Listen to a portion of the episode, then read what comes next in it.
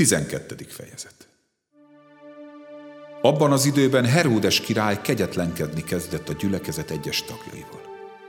Jakabot, János testvérét pedig karddal kivégeztette.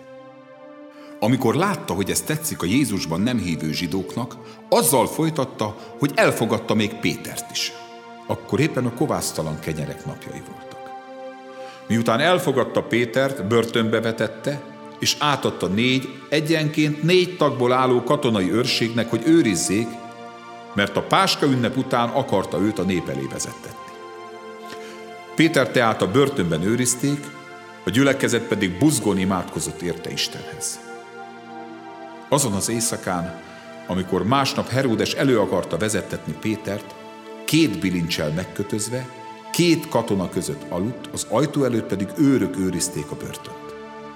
És ime az úr angyala odalépett hozzá, és világosság támadt a cellában, az oldalát meglökte, felébresztette Pétert, és így szólt hozzá. Kelj fel gyorsan! Erre lehullottak a bilincsek Péter kezéről. Ezt mondta neki az angyal. Öveszt fel magadat, és köst fel a sarudat.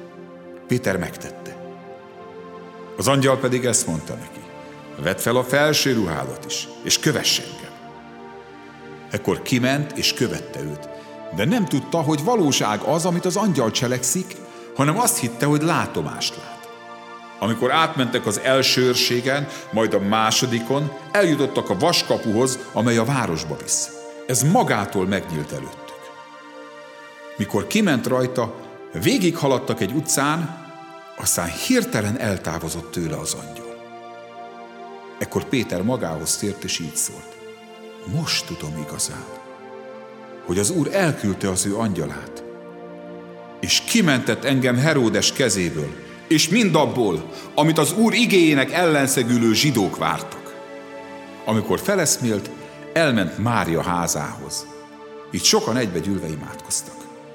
Amikor megzörgette a bejárati ajtót, oda ment egy Rodé nevű szolgáló leány, hogy megtudja, ki az. Amikor megismerte Péter hangját, örömében nem nyitotta ki a kaput, hanem beszaladt és hírül adta, hogy Péter áll a kapu előtt. De azok azt mondták, elment az eszed. Ő azonban bizonygatta, hogy úgy van. Azok erre így szóltak, á, az ő angyala az. Péter azonban tovább zörgetett. Amikor végre kaput nyitottak, és meglátták őt, elámultak.